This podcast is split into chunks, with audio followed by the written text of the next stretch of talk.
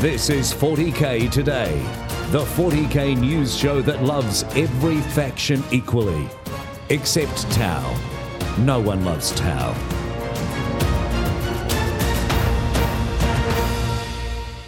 Hello and welcome to a special Best of 40K Today. We are your daily dose of 40K news and we feature content creators from across the globe. We live 40K and we know you do too.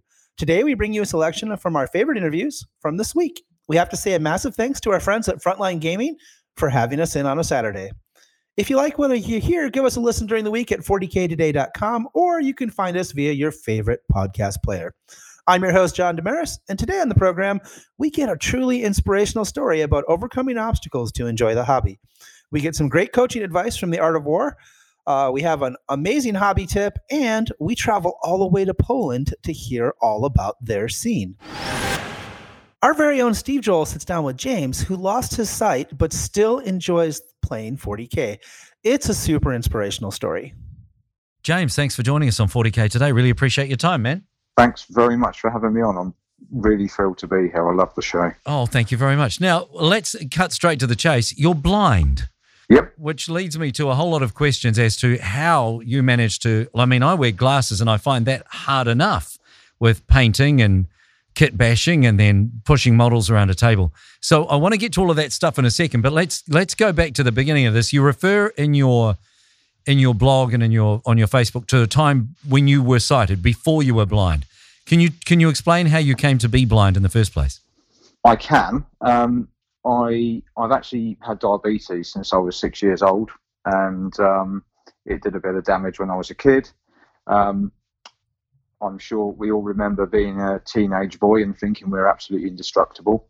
Um, I didn't look after myself particularly well for a few years, um, and that had a knock-on effect. Uh, by the, so, of by the age of 27, 28, I was starting to lose my sight. Um, so by Christmas 2005, it had completely gone. So since Christmas 2005, give or take a few days, I've, I've had complete blackness, got absolutely no sight whatsoever. Okay. So, and uh, that obviously poses, look, any number of problems that I can't even begin to imagine. Uh, just getting around, and even things like this. Know, we mentioned before answering the phone when a Facebook Messenger call comes in. All of these things which uh, provide a day to day challenge, but then bringing it back to the hobby that we all, you know, enjoy how are you able to paint a model or or build a model? How do you do these things? Uh, well, I don't actually paint the models myself. I've um, I've got really good people that paint my models for me, but I do still be build the models by feel. Right. I still play 40k, and I'll be honest with you. I when I first lost my sight, I had a break for a few years because I just didn't think I could do it. My head wasn't in the right place. You know, I was all over the place. I'm sure you can probably imagine. Yeah. Um, I was trying to get my life back on track, and you know all of this, all of this stuff. Um, but eventually, I really missed the hobby, and uh, I always loved like the lore, and I loved the modelling and painting. The the painting side particularly, I was always a, an avid painter, and that's probably the thing I I miss the most out of everything. Actually, right. yeah. even now. Um, and I just started picking up space marine parts out of my bits box and just started doing a little bit of experimenting and gluing a few bits and pieces together. So we all know what's what the classic space marines are like. You've got a pair of legs, a torso front, a torso back, a backpack, a left arm, a right arm, shoulder pads, and a head, and weapons. So yeah. you can do that by feel, and uh, you know have a go yourself. You'll you'll find you can probably do it. It might be a little bit wibbly here and there, but you'll get the idea. And to be honest, I just built that skill back up again, just doing it by feel. Uh, and that's really how I started getting back into it. That's amazing. Um, and then I started playing again and stuff like that. So, and here we are now, what we, 16 years on. So uh, again, I apologise if I'm asking technical questions because I think these are the things our listeners will be interested in and fascinated by. The building by feel, okay, I get that. Even though I probably need instructions to do most of my stuff because they come with things where you're like, this right arm has to go with that left arm and things like that. But I, you know, I'll buy that building by feel, and and obviously that's a skill that over the years you build up so that you're not going to be horrendously slow, which I'm sure I would be if I gave it a go right now. But then when it comes to the tabletop and you're pushing models around, I feel like for me, being able to see what's going on plays a big part. Do you have people describing the tabletop to you? Do you feel your way around it? How do you play? Uh, I I kind of do, but okay. So what I do in a nutshell is uh, the guys that I play with in my little group. They're they're great. You know, they're awesome guys, and uh, we've got this ongoing understanding. I'll ask a question. Look, I reckon that's six and a half inches away. I'm going to measure it. Can you just double check it with me? Right. And you know, it's about 50-50. Sometimes I'm right, sometimes a little bit off. But again, you build it up a little bit, just like everybody does, just like every game it does. Yeah. But I've always been really, really lucky because I've always had a very visual mind. I know that probably sounds a little bit weird, but I've always been able to imagine and map things in my head. Um, and that's a real benefit when it comes to tabletop gaming, of course. So um, I actually had a game uh, on Friday night, and uh, we laid the table out. So what I do before we put any models down and deploy, I basically feel around the table, so I've got a rough idea where that building is in relation to that edge, and so on and so forth. And then we deploy our models, and the first thing I say to my opponent is, "Okay, show me your troop dispositions," and he'll grab. I, I, I literally. it sounds ridiculous when I explain it like this, but I literally put my hand over the table with my finger pointing down. He grabs my wrist and goes, "Okay, so I've got ten Necron warriors there next to this building. I've got three Necron destroyers behind this building, uh, so there's no line of sight, and so on and so forth. So that's how I do it. So deployment takes a little bit longer. Right. Um, and then once I've, I've got that picture in my head, so basically at the beginning beginning of each battle round, I'll basically say, okay, right, let's do an update so I know where you've moved your models to and stuff like that. And that's kind of how it works. So it's a little bit slower, but Sure. of course, once you get used to it, it, it doesn't really impact on it too much. D- do you need any special gear to play the game? Uh, the only things I really use that are any different to anybody else are um, I use tactile dice, so I haven't really got to rely on my opponents to read my dice for me. So Right. I can literally, rather than you know, feel the bumps on the dice, and obviously the opponent can see it as well. It's not like you know they're invisible to everybody else. Right. Um, um, I do use a tactile tape measure if I'm measuring sort of 24 inches plus, and that's exactly as it sounds. It's just a normal tape measure with a little pip on each inch. But other than that, no, not really. Um, just you know, the map in my brain and uh, feel the models and the terrain. Really, that's pretty much it. Now, uh, do you classify yourself as a competitive player? Do you ever go to tournaments?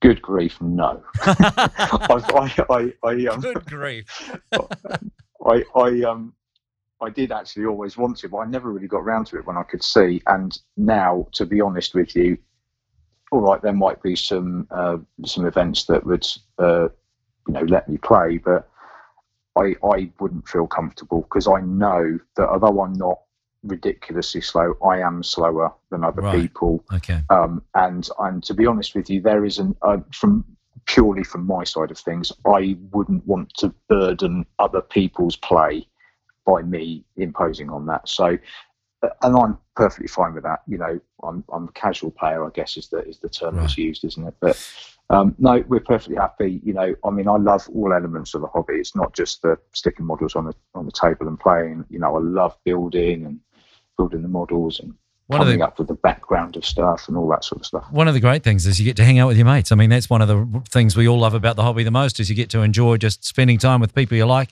and with whom you have something in common. Can I ask you though the the most important question? What army do you play? Oh, which, which armies? Um, well, I've I've actually got back into my. Um, I've, I've I've been an avid Space Wolf player for well over twenty years. I knew I liked you for a reason, James. I knew we'd have some connection um, there. Space Well, this yes. is it. so um, I've um, I've started getting back into them a lot more actually because they've been neglected really for the last sort of eighteen months or so. But um, I've been really really enjoying them. But I, I, the game I played on Friday, right up until the fifth round, I'd completely forgotten to do all of my Savage Fury rolls. I couldn't believe Yeah. it. Well, yeah. That's standard. you know, That's not a blind thing. That's all of us, man. That's just all the time. absolutely. Yeah, yeah, yeah. But no, I've got uh, I've got Space Wolves. I've got my own Space Marine chapter called the Storm Dragons, which are Salamander's uh, successors, which of course are flavour of the month at the moment, aren't they? Oh, so yeah, really good. um, I've got some Harlequins, uh, Craftworld Eldars, Drukhari, Imperial Knights. So I've got quite a few.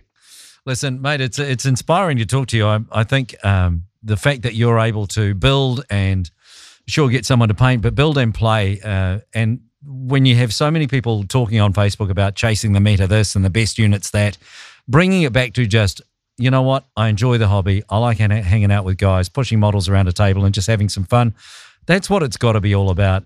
And and you Absolutely, are able to building that story. Yeah, you, you're able to do it, and you love it so much that you you you do it now, despite the the challenges that you're presented with. It's inspiring, and I, I'm I feel honoured to talk to you. Thank you for being on the show. Absolute pleasure, Steve. Thank you very much. I super admire James's spirit. All right. Next, we get a great tip about chasing the meta from the Art of War's John Lennon. All right. As always, we have our weekly coaching tip with the one and only John Lennon. John, how are you today? I'm doing very well. Thank you for asking. So, what Art of War coaching tip do you have for our listeners this week? Absolutely. So, I'm going to talk today about kind of the pros and cons of switching to the new hotness versus staying at what you're comfortable with. As I'm sure you know, uh, we will be getting a new Space Marine Codex next month. And if you haven't already hit that Space Marine bandwagon, it's going to be tempting. But I do want to talk to the listeners about how it's not always the best choice to just switch to an army right off the bat and expect to have that same amount of success. So, uh, something that I always talk about is, you know, familiarity with the army and knowing what to do when you're making decisions is a very underrated, and it normally takes a lot of practice to get to that point. So, if, for example, you're trying to play in a tournament in the month of October and you just want to pick up a Space Marine army that you've never played before and try to win, you're probably not going to have as much success as you like. Uh, I know a lot of people switched right to Space Marines before LVO last year and still went like three and three, four and two, which is probably the record that they might have gotten with their past army as well. Um, the how comfortable you are making decisions, how comfortable you are knowing your rules, and kind of knowing what your units are going to do makes a very big difference. Uh, All right, let's. oh, go ahead. I was going to say, let's break that down a little bit. So, how many reps would you say on average does it take to get to be proficient with an army? And what I mean by proficient is make mostly good decisions, understand how the army works. Maybe you know it probably takes a hundred games to really get an in-depth knowledge of of an Yeah. army, right? But um, there is a, a proficiency level where you can feel kind of comfortable before that. What do you think? Where do you think that threshold is? So it's always going to depend from person to person. Uh, my personal rule is 10 games, where if I'm switching armies, you know, and now if I'm taking a Tyranid list that I've played 10 times and I'm changing one unit, it's not going to take me 10 games to be comfortable. But let's say I went from Genestealer Cult to Space Marines, I would want to get at least 10 competitive games against players who I might play at a tournament to feel comfortable. Now, obviously, I'm not going to get any, you know, any practice against, you know, my my nine year old cousin with start collecting Death Guard. But, uh, you know, if you actually like, you know, talk to your friends, talk to clubmates, people at the local store, get games up in against competitive armies, and ideally, you're losing a couple of these games because you're going to learn more when you lose. Um, I, I think that 10 games is kind of my benchmark where you want to you want to get the army in a good situation so that you know how to execute it when you're in the right spot. You want Right. to be in a bad spot so that you understand what the army does to get out of it. Um, you know, I consider myself very proficient with white scars, but the first time I was in a bad spot with white scars, I played the game wrong and I lost. And I have played it better since then. Like you want to hit a couple different benchmarks, and if you can do that in uh, you know in three games, maybe you're you're good at learning an army. But I, I would say ten games is my recommended minimum. Okay, so a good way to look at that too is if you're like a standard casual player, right? You play once a week at weekly game night and you go to an RTT on the weekend. All right? So if you or if you go to two or one RTT a month and play a, weekly game night to get your 10 games of competitive play, it's like 2 months, Yeah. right? That's So-. Yeah, and I mean that's a good way for people to think about it. Mhm. So, it- and I think where the where the math really comes in is if you're if you're going to switch armies, and you know you're going to get a lot of practice and a lot of games in. So, say you've got like a dedicated gaming group, and you play, you know, a, you travel to a GT every weekend. then it's probably more realistic to switch armies because you'll go through that learning curve faster and probably won't feel that frustration as much as you would if you spread that out over two months time right where you might be better off just playing something that you have true muscle memory with. Does that make sense? Yes i agree. Um so yeah like especially like kind of look at which tournaments you want to be the one that you have success at. So if you've got like an rtt you know that's a great place to get practice and you know you get three games in uh, they're probably all going to be against you know people who are you know they're showing up to a tournament they're, they're bringing something that they think is decent like those are great practice games you know playing once a week at the local club. Maybe if you're learning a new army maybe you invite you know an extra friend over you know that week. Maybe maybe on a weekend where you don't have an rtt you have two friends over you play two games you know if you're being socially responsible of course. Um, of course you know yeah. if you're learning a new army it's it you could probably get it done in a month uh, if you're putting the time in to learn the new army a little more than normal. Um, just you know have two game nights a week for for two weeks and maybe you get eight games and that's probably enough you know eight games or nine games before you go to the big tournament but i wouldn't just you know buy a new army rush paint it in a week and then play one game against your buddy on friday night and the tournament starts saturday morning that is you're setting yourself up for failure and then you're going to be disappointed in the army and that, that's a bad place to be in because you just invested a lot of money in it probably unless you already had a fully optimized Primaris Space Marine list lying around. Uh, some of us do. Um, but if so, you you've probably already played it. You're probably not switching to it now. Makes total sense. And I guess I guess that's really what this lesson comes down to, right? Which is setting a realistic expectation based on the amount of time that you play. Chasing the meta is fine. Nothing wrong with that. Mm-hmm. Like if mm-hmm. you want to go build a Salamanders army because you see that they're winning 74% of their games right now, um, just make sure you get enough practice in before you make a judgment as to whether or not the army is good, right? So, uh, and the other, the only other, the other flip side of that coin is if you want to get mastering an army, there is an advantage to playing a list 100 plus times because you start really getting the nuance and the depth and start making even better decisions and you can kind of squeeze out i mean it's a law of diminishing returns you don't get as much invested for your time but it allows you to maybe get a little higher than you would normally. Does that make sense? Yes absolutely. Um now it, again if you're going to a tournament with the expectation of setting up for a future tournament so like let's say you've got a, a grand tournament next month and you really want to do well at lvo but you've got a grand tournament next month if you're willing to accept like hey I'm going to switch to a new army and maybe I won't do much better, you know, next month, but I'll be better in February. As long as you know that expectation for yourself, you'll you'll feel better about your results and you'll learn more, honestly. Absolutely. Okay, John, thank you so much. I think that's a great tip. Okay. Well, thank you so much for having me on. I always enjoy talking to you. Count me in, and the mastery is better than chasing camp uh, for most of us normal people. Support for this podcast comes from Invent Together. According to studies, less than 13% of all inventors who hold a U.S. patent are women. Black and Hispanic college graduates patent at half the rate of their white counterparts. But we can fix that by increasing participation in innovation and patenting by underrepresented groups. It would quadruple the number of American inventors and increase annual GDP by almost $1 trillion.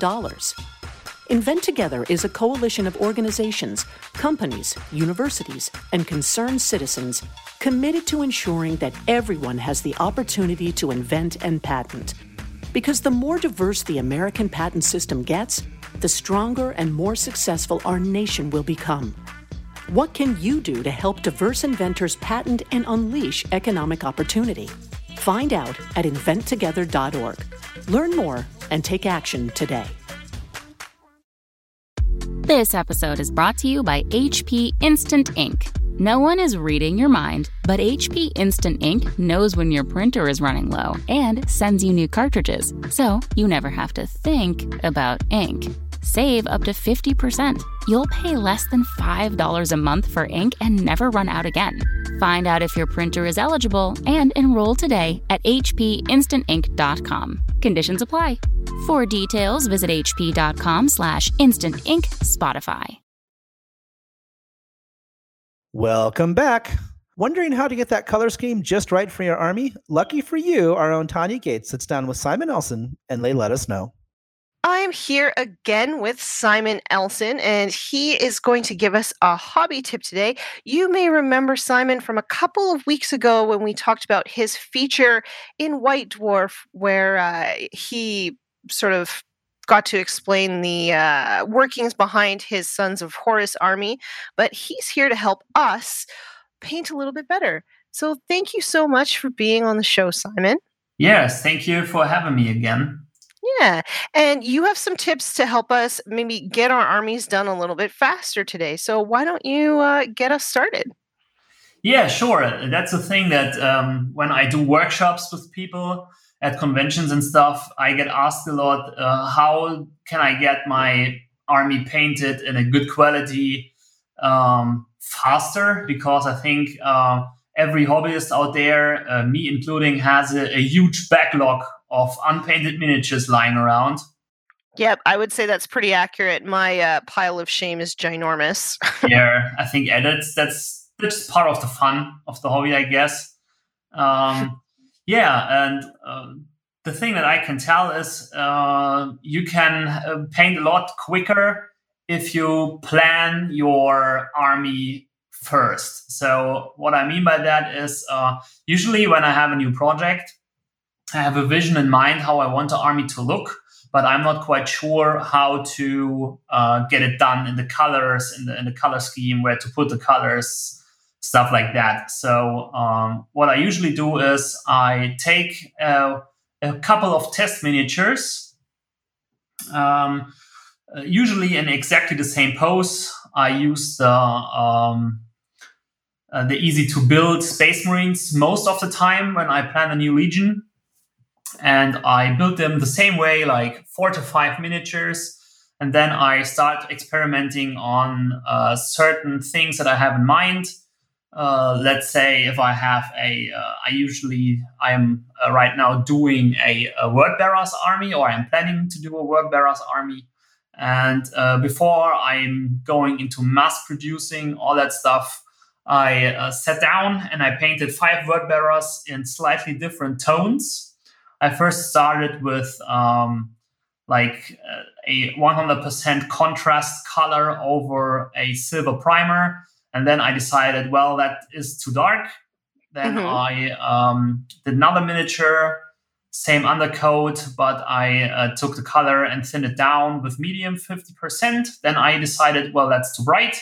And then after the third or the fourth uh, time, I had the right mixture and then I started to think about where to put like uh, enhancement colors, uh, secondary and tertiary colors, and uh, I do that as long as I'm satisfied with one miniature, so that I have one template, I guess you can call it, a miniature template that I can always refer to. I also write down each step that I took to get there, and um, when I have this template done, I can start mass producing. And um, from there on, I uh, can always go back to the template and I don't have to worry so much and to think about uh, where do I put this color now and stuff like that. So um, I have made any decision for the whole army in the test phase. And from that point forward, I can just uh, like paint away, I guess. Yeah, I, I actually do something very similar, and I keep like a journal um, along the way. But yeah. people don't realize how much time the decision making process can actually eat up of your painting time. Yeah, it is. Um, yeah, so that's actually a really great tip. But is there any reason why you use the easy to build minis? Is it just because they're plentiful, or is there some other reason? Yeah, the, the easy to build stuff is pretty cheap. Mm-hmm. And um, I want the template to be the exact same miniature. So if I want a, standard Space Marine that holds his weapon in the same place and has its purity seal on the same spot and stuff like that, uh, the easy to build stuff is pretty much um, it, it's easy to build accessible and it's exact the same pose. So when I have like five to 10 different test pieces and they have all exactly the same pose, I can compare them pretty good. That makes total sense. Um, I think that this has been a really great hobby tip, and I see the value in it. And um, we'll make sure to put links to all of your social media as well so people can see what this process looks like in action. Thank you so much for being on the show, Simon. Yeah, thank you very much. That was a great tip. Okay, one of the best parts of doing this podcast is getting to talk to people from around the world. I got to sit down with Tomas and Mikhail from the Contact Loss podcast to talk all about the 40K scene in Poland. All right, 40K Today listeners, we have a very special treat. We've got Tomas and Mikhail both joining us all the way from Poland. They heard our interviews with the Russian folks that we had on, and they thought, you know what, we should talk about Poland. And I, I'm super excited about it. And I'm really hoping that this opens the gateway for other countries to reach out and be like, hey, we want to talk, we want to come uh, let it, let all of you guys know all about all about us too. So welcome to the program. Why don't you guys go ahead and introduce yourselves? Tell us a little bit about your podcast that you guys are doing, and then we'll talk about what's going on in Poland. So yeah, hi, hi everyone. It's really nice to be here. Uh, I'm Tomasz, also known as Tweak, and I'm joined here by Michał, also known as Joker. Yep. Hello everyone, and thanks John for having us. So basically, we figured out that if John uh, invites people from other countries, why not invite someone from Poland? Um, as you probably know, Polish scene and Polish meta is quite strong. We have our Polish national team going to the European championships or European team championships every single year, usually um, placing somewhere in the top three. So, yeah, we created a podcast because we thought that it's a niche that you don't really get to hear a lot about Polish players, Polish meta, um, Polish pre- preparations for the ETC, etc. Um, so we thought, okay, let's do something like that. Let's, you know, we can speak English, uh, and hopefully we can make it interesting. Yeah, and I think the great part that which you were sort of pointing out before we started this was we're all playing the same game now, right? So we can have like a lot more fruitful conversations because you know in the past ITC and WTC slash ETC formats were so different that the lists really didn't translate and the the strategies didn't really translate. I mean, 40k is 40k. Don't get me wrong, but you couldn't do a very good direct comparison. And now we all live in the same world, which is pretty cool. Yeah, with the situation in the new edition, it's it's really become an opportunity for us to attack this Western world and uh, Western 40k. Yeah, that sounded ominous. yeah, come get us. come get us. We deserve it. So let's let's talk about Poland specifically. You guys do some really cool stuff. Um, how do you guys select your ETC team? You said that was quite a process, right? I mean, yeah, it's it's quite systemic, I would say, because uh, normally you have a bunch of uh, tournaments throughout the year that you have to attend. Um, we you call them RTTs and GTs. We call them locals and masters, but they're pretty much the same thing. And the the qualification, whether it's uh, an uh, you know a local um, competition or a master competition, depends on the amount of players that participate.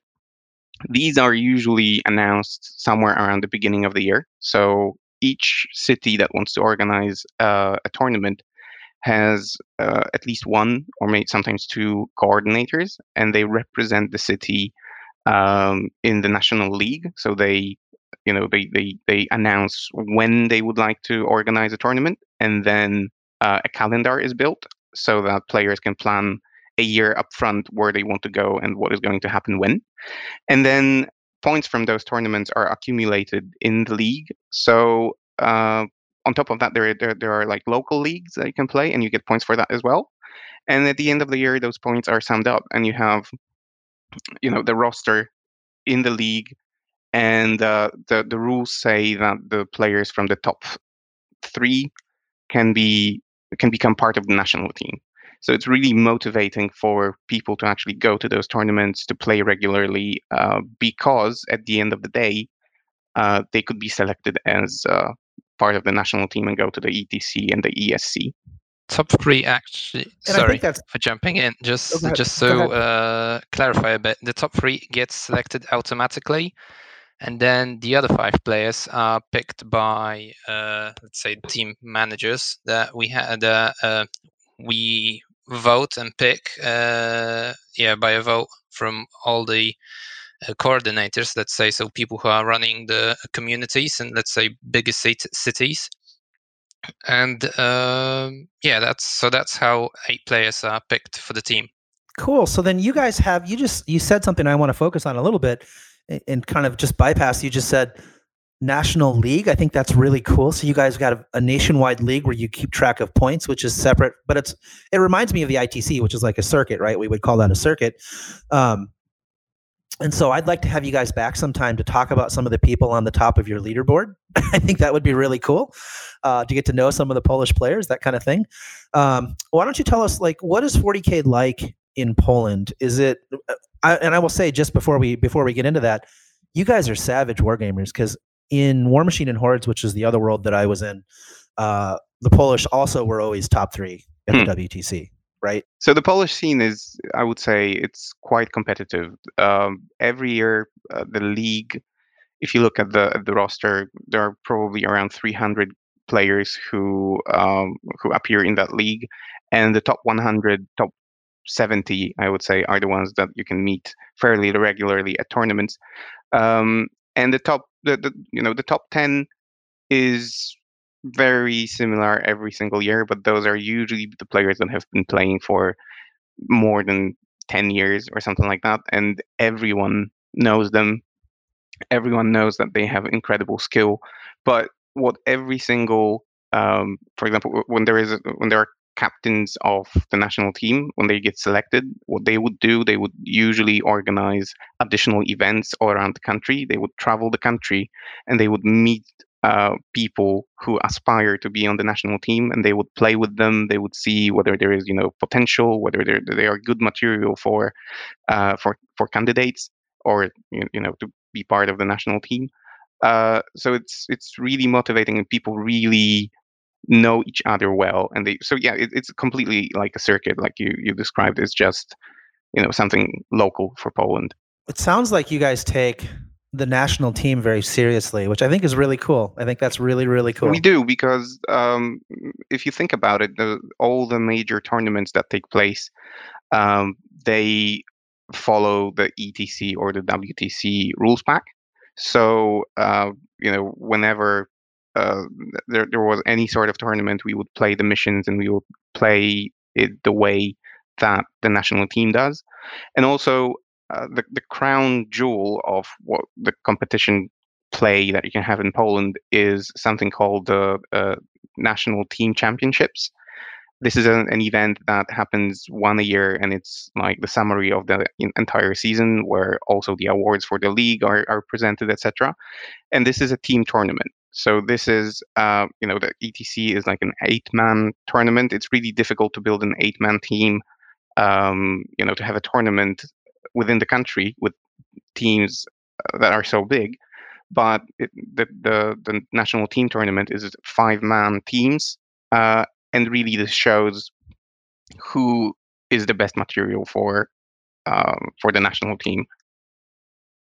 That's cool. How many teams do you guys typically have at those? Uh, Joker, do you remember we organized this last year? Uh, yeah. Uh, uh, well, uh, before eight, uh, it was somewhere around thirteen teams. But last year, when we ran it, it was twenty-six teams. I think it was 130 people that we had at the event, and uh, wow, that's that's a good size event because Poland is, you know, it's not a small country, but it's also not a, a super yeah, large and country, 40K right? So. isn't that popular as well, so it's uh, it's not that big a community. I mean, you usually know all the other people from other cities anyway.